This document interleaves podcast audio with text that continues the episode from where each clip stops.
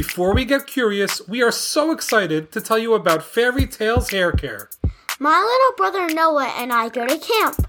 There are so many things my parents do to get us ready to have fun in the sun. We get Olivia and Noah ready for camp by packing all the essentials, like a bathing suit and a water bottle. We also couldn't imagine sending them off to camp without some of our favorite Fairy Tales hair care products. Lots of kids get lice at camp, and that's not a good time at all. Definitely not. After we style your hair in the morning, we protect you from lice by using Fairy Tales Rosemary Repel Hairspray. After using the hairspray, my hair looks great and I don't have to worry about lice. There are other critters at camp like flies, gnats, and mosquitoes that can also ruin a fun day. That's why I use Fairy Tales Bug Bandit. It keeps all of those annoying pests away from me. Not only that, but it's safe because it doesn't contain DEET or any other toxins. And I finish every camp day off with the amazing Fairy Tales Sun and Swim shampoo and conditioner. Their shampoo and conditioner help get rid of chlorine green and sea salt, and they also keep your hair nice and smooth. All of the Fairy Tales hair care products are safe to use, and as an added benefit, they all smell incredible. We just can't get enough of Fairy Tales hair care. It gives us peace of mind to know that we don't have to worry about head lice, mosquitoes, chlorine green, and other things that might get in the way of my kids having their best summer ever. The amazing folks at Fairy Tales Hair Care were kind enough to offer a 10% discount on all of the incredible products we mentioned, just for listeners of Curious Kid Podcast.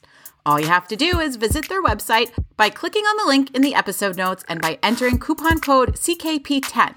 Please make sure you enter all the letters in caps. 10% off for all our listeners by clicking the link in the episode notes and entering the coupon code CKP10 when you check out. It's time to get curious.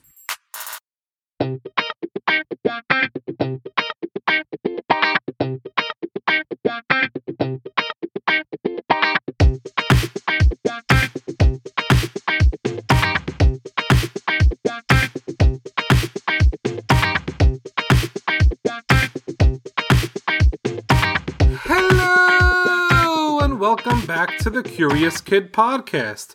We don't get curious about toys often, but our toy episodes are some of the most popular episodes we've ever recorded, like our episodes on Lego and Play Doh. When we get curious about toys, you can bet that the toy we're learning about is very popular, lots and lots of fun, and educational as well, like the toy we're getting curious about this week. Mailbag! Mailbag! Hi, my name is Dorsa and I am 8 years old. I live in Brisbane, Australia. I love your podcasts. Could you please get curious about witches or Rubik's Cube for me? Kind regards from Dorsa. Dorsa, thank you so much for letting us know what you're curious about on Facebook. We are getting curious about the Rubik's Cube for you. I love trying to solve a Rubik's Cube. Don't tell anyone I said this, but I'm better at solving the Rubik's Cube than my dad. Olivia, I'm sitting right here. You literally just said that right in front of me. That's okay though, because it's totally true. Olivia's really good with the Rubik's Cube. Olivia, like many eight year olds, doesn't have a very long attention span, but she can sit with the Rubik's Cube for a while trying to solve it. It's a fun challenge, and it's so satisfying to see the matching colors on the face of a Rubik's Cube as you are solving it. I've only solved a 3x3 Rubik's Cube one time, and it was with the help of a video I found on YouTube. Even though I had to watch the video to solve the cube, it still felt great to see the fully solved Rubik's Cube. Okay, Olivia, what's the question of the week? The question of the week is How many possible combinations can you make using a 3x3 Rubik's Cube? Is a lot a good enough answer? There must be a bunch of possible combinations, and the crazy thing is, only one of those combinations is correct. A standard Rubik's Cube is a 3x3 cube. Because it's a cube, it has six faces. Each face has nine squares on it. Each square is colored. Most Rubik's Cubes have the following colors blue, green, orange, red, white, and yellow. And in order to solve a Rubik's Cube, you need to rotate and twist the pieces of the cube until each of the faces of the cube are made up of squares of the same color. The Rubik's Cube was invented in 1974 by Erno Rubik. When it was invented, it was first given the name Magic Cube. After a few years, the name was changed and it was named after its inventor. Erno Rubik was a professor of architecture and a sculptor from Hungary. He invented the original cube while he was trying to design a good task for his students. When trying to create the first cube, Erno Rubik used blocks of wood and rubber bands to keep it together. It took Erno Rubik over one month to solve his first cube. And when he showed the cube to his students, they enjoyed the challenge of solving the cube. He realized that the cube might be popular if he could find a way to make lots of them inexpensively. Rubik founded a company in Hungary that used plastic to make chess pieces and asked if they could start making the cube using plastic. They did just that, and the first cubes that were made in Hungary were called the Magic Cube. In 1980, the name of the cube was changed to Rubik's Cube to avoid patent problems. When someone invents something new, it's a good idea to get something called a patent. When you try to get a patent, they make sure that your invention doesn't already exist or that it's not too similar to something that already exists. There were toys that had names similar to Magic Cube in 1980, so the decision to change the name to Rubik's Cube was a great one to avoid any possible issues with toys that have a similar name. Less than 50 years after its invention, Rubik's Cube is the best selling toy of all time. Over 450 million Rubik's Cubes have been sold worldwide. Not only that, but the cubes are nearly as popular today as they were when they were first invented. Rubik's Cubes were wildly popular in the early 1980s when they were brand new and everyone wanted to challenge themselves and try to solve the cube. By the mid 1980s, sales of the cubes had dropped, and many people thought that the Rubik's Cube was just a fad that came and went. But then something crazy happened about 20 years ago. All of a sudden, sales of the Rubik's Cube exploded, and they have been selling very well ever since. And that's largely because of videos on YouTube. There are tons of videos on YouTube teaching people how to properly solve the Rubik's Cube. That's when lots of people must have bought the Rubik's Cube more confident that they can solve one with the help of a tutorial video. Lots of people need assistance in solving a Rubik's Cube because it's estimated that about 5 to 6% of people can solve the cube without any help. And there's a small number of those gifted cube solvers that are able to solve a Rubik's Cube super fast. There are even competitions called speed cubing where the most talented Rubik's Cube competitors from around the world get together to compete in a bunch of Rubik's Cube events. The world record for fastest time solving a 3x3 Rubik's Cube is 3.47 seconds. The record was set by Yusheng Du of China in 2018. The world record for the fastest Rubik's Cube solve with just one hand belongs to Max Park of the United States, who solved the cube one handed in just 6.82 seconds. Just last year, Tommy Cherry of the United States solved the Rubik's Cube blindfolded in just 15.27 seconds. He was given time to memorize the layout of the cube before being blindfolded. And if you think that record is crazy, check this one out. Muhammad Amin Kohli of India holds the record for fastest time solving a Rubik's Cube with his feet.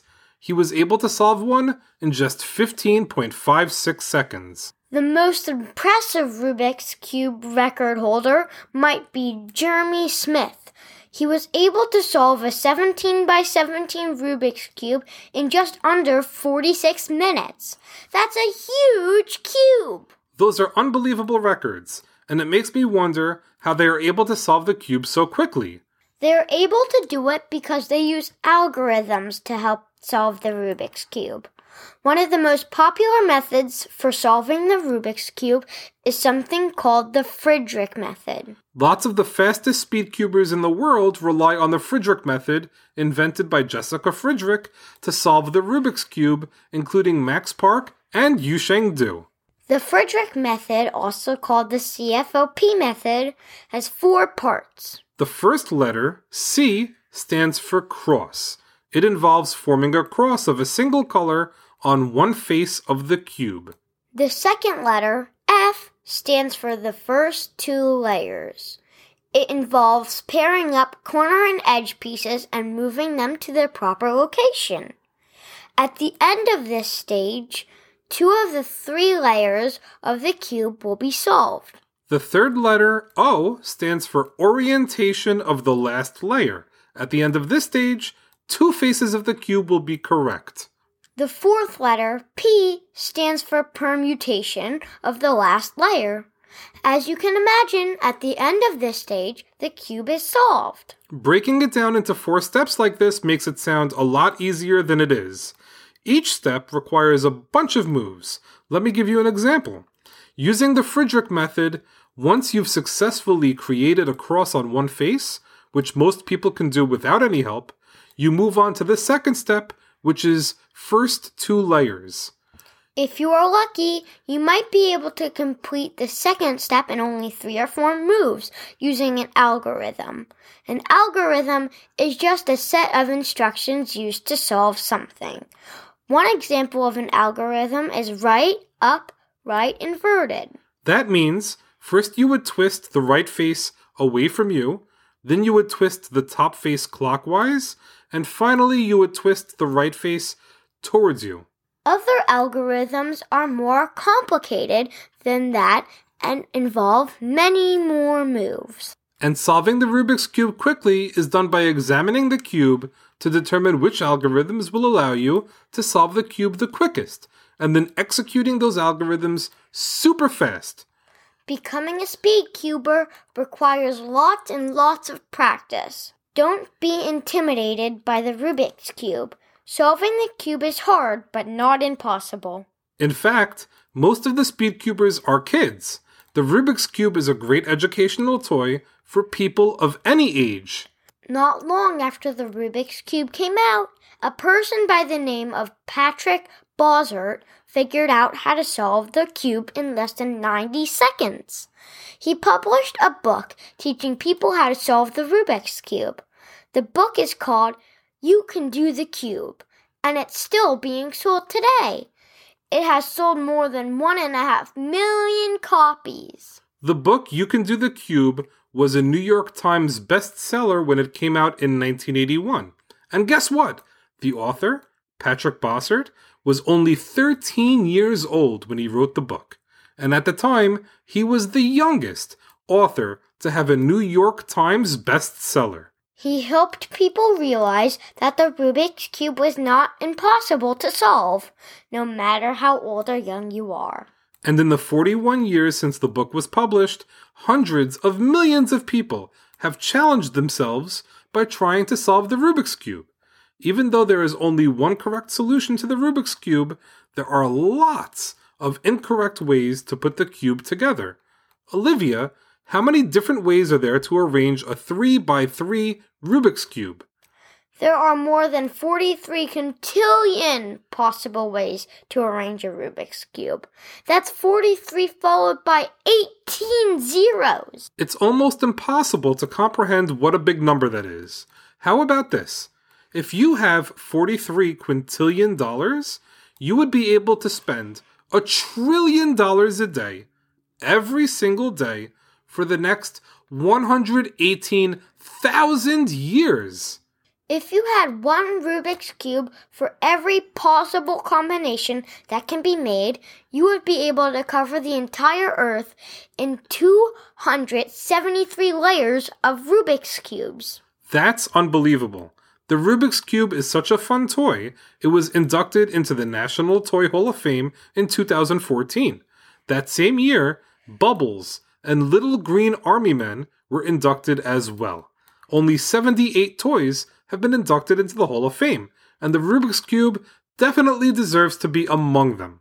Well, that's a wrap for this week's episode. Thanks so much for listening to this week's podcast, number 195, on the Rubik's Cube. Great job, Olivia, and great job, Dorsa, for the puzzling episode topic suggestion. Learning about the Rubik's Cube was nearly as fun as playing with a Rubik's Cube.